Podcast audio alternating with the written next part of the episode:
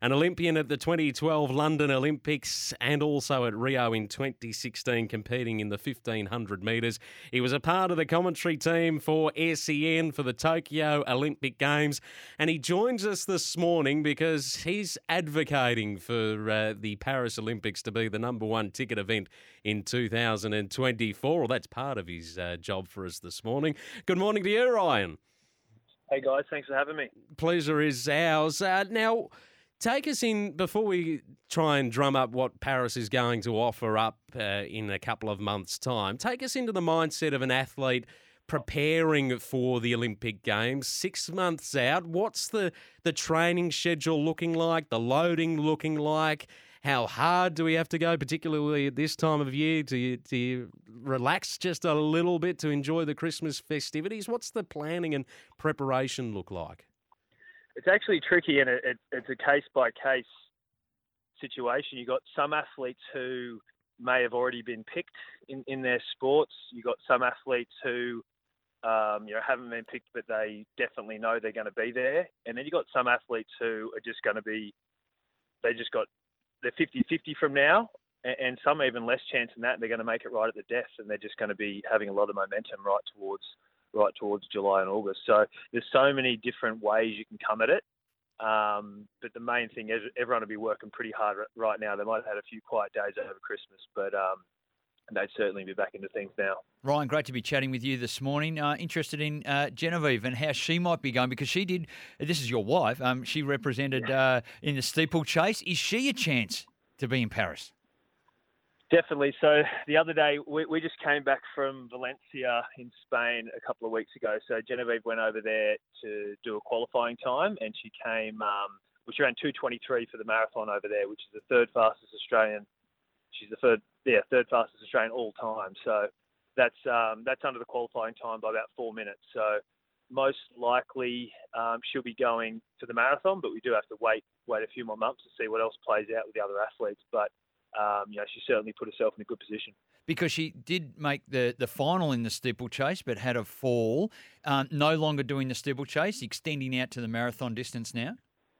Yeah, with, the, with that rupture on the last uh, on the the last water barrier, it was just a a situation of, of whether she could put herself through that again. You know, I'm sure she had plenty more good steeplechase um, races in front of her, but it was such a traumatic injury um, you know, it took a yep. long time to get back from that rupture. It was just we, we could her coach me herself. She could see that she could have a really good future in the marathon, and we just thought thought why not? There's enough there's enough time before Paris to switch events uh, for her, and yeah, it looks like she's going to do it.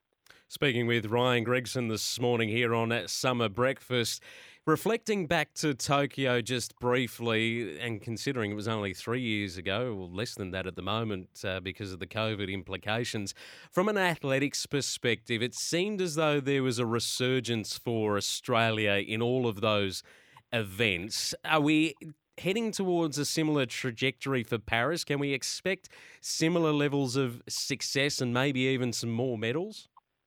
I definitely yes. I'd say both based on our World Championships the last couple of years, we've certainly done as good or if not better than we've ever done before. We had a lot of people come top eight in Tokyo, but now those those people who are coming top eight are now you know three years older, so they'll be pushing for medals now.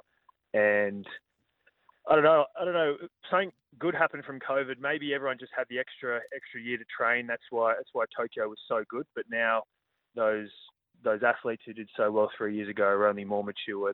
They've had two more world championships to own their craft, and they'll be yeah they'll be even more ready to go. Well, one of those, and it's coming through on our text machine here as well. The, the highlight, the 100 metre final in the Olympics. That's Ryan that's come through, and a number of others as well. We've got a good chance there with uh, Rohan Browning. Um, and how's his progression going from um, the last Olympics? Um, yeah, good. He's ran faster than he has at the last Olympics. So you know, he hasn't quite broken 10 yet, but he's very close. And last Olympics, he won his heat and ran well in the semi, only just just missed out in the final. So if he can get through the heat again, get into the semi and run very, very low 10 or, or even under and do a PB, um, he can definitely be in that final. Who's your favourite to win the 100 metre final? If we could get a, an early forecast on that front, Ryan? Uh, my favourite would be Fred Kerley. So he's a 2022 um, world champion. He is the guy who came out for the Maurie Plant meet um, in Melbourne at the start of this year. So he, yeah, he won the 22, 2022 world champs um, coming down from the 400. So it was a bit of a shock how he how he transitioned to a short event because most people go the other way. But um, uh, he's just he's an interesting guy to, to, to follow. He's very quiet, um, huge guy, but he had a he actually had an underwhelming World Championships last year. So I think um, he'll be coming back with a vengeance, and he'll be trying to upset his his countryman Noah Lyles and then the Olympic champion uh, Marcell Jacobs from Italy. And what can we expect to see from Peter Bol, considering the, the year that he's had in, in 2023? And we don't need to delve too deeply into those issues now, but reflecting back to what he achieved in Tokyo, making the 800 metre men's final, what can we expect to see? Can we do, do we feel as if there's enough in his tank to be able to continue to improve, given that his return to racing probably didn't set the world on fire recently?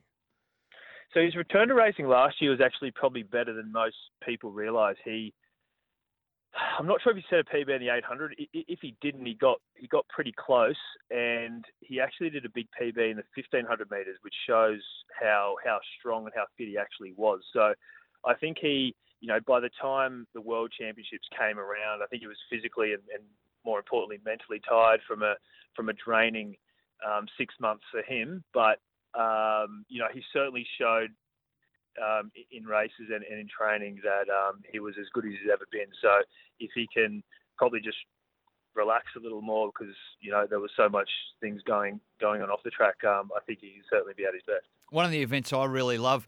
Uh, is the high jump. Now, with a cricket connection, we've got uh, Brandon Starc who'll be competing there, but the women's high jump, of course, we have uh, some in- incredible uh, medal chances there. Silver in Tokyo, Eleanor Patterson and uh, Nicola McDermott. Well, now uh, uh Olyslagers, I think it is. Um, we've got some real options in the in the high jump. Uh, what, what, how do you see that panning out in the Olympics? Honestly, either either of them could win.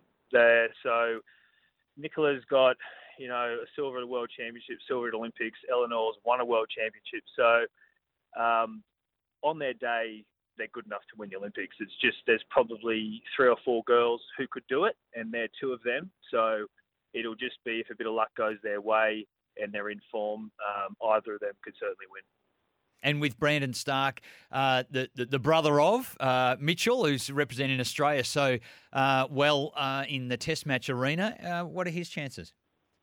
He's usually um, he's never broken through for a medal, but he's plenty of times at World Championships, the Olympic Games, he's you come around that fifth or sixth mark. So, you know, I, would be surprised if he could win it, but um, on a good day, he could certainly go up and um, you know get a bronze medal. Speaking with Ryan Gregson, a former Olympian who this morning, part of the reason we got you on, Ryan, was to drum up the fact that the Paris Olympics is going to be one of the biggest items, big ticket items for 2024. Athletics, a big part of that story, but there's some other ones that have emerged over the course of the last couple of years. The Boomers aiming for another medal. We're hoping that it's gold. The Matildas, hopefully, with an opportunity for a medal as well. The Kookaburras, given their success. And then in the pool as well, the Titmus Ledecky combination or rivalry rather, where you get to see hopefully that again. What do you feel is going to be the biggest story of Paris 2024? I think a big story is going to be uh, Cam McEvoy in the 50 metres freestyle. So he's had a complete resurgence in, in his career to become a world champion in, in that event in um, yeah 2023. So he, you know, the way his career was going, you know, he's been to plenty of Olympics, started early, but the way his career was going, it looked like, um, you know, after Tokyo, he was certainly on his way out. Um, but I think he trained, changed his training regime did a lot more work in the gym, and he's just come back. Just yeah, he's an absolute beast now, and he's quicker than he has been ever before. You'd probably have to say, um, you know, he and I don't know what's up with Caeleb Dressel from America, but um, you know they'd be the favourites for the 50 metre freestyle. So that would certainly be my that's the, the thing I'm interested most in in the pool because um, you know he's an older guy as well. It would be an absolute fairy tale finish to his career. You bet. You've provided some great insight for us this morning as we do begin to get excited about Paris in 2024. As we let you go, Ryan, what are you up to these days? Um, just actually, Genevieve's driving me back home. We just had a hard, hard training session um, out near the airport in, in Brisbane. Um, I'm still running. I'm doing the marathon as well, but um, um, haven't transitioned quite as, as well as, as Jen. But um, I'm probably uh, you know six months away, a year away from really hitting my straps in that event. But um, I'm really enjoying it. Well, we'll keep an eye on that as well over the course of the next year. That could also be a big ticket item as well. Good on you, Ryan. Appreciate you joining us on Summer Breakfast. Happy New Year to you. You too, guys. Thanks for having me.